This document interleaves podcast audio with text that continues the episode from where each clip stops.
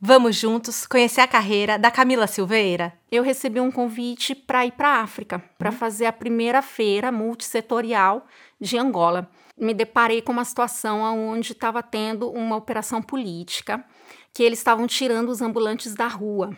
Ou elas trabalhariam daquela forma, ou elas não iam ter sustento. Então eu queria mostrar que não, que existe um outro caminho. Foi de reunir os adultos e ver que por mais que você ensine, as pessoas não acreditam nelas. Ela não tem esperança nenhuma. É a esperança na categoria da palavra mesmo, sabe? Na essência.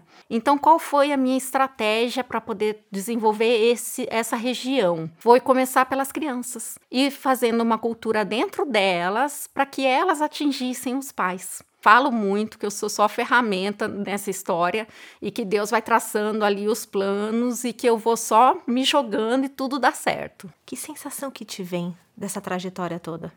Então hoje eu olho para tudo isso, eu vejo a mulher envergonhada que eu era. Eu tinha tanto medo do mundo que eu em muitos momentos eu entrava dentro do guarda-roupa, você acredita? Eu entrava dentro do guarda-roupa e ficava no menor lugar que eu pudesse, de medo da vida.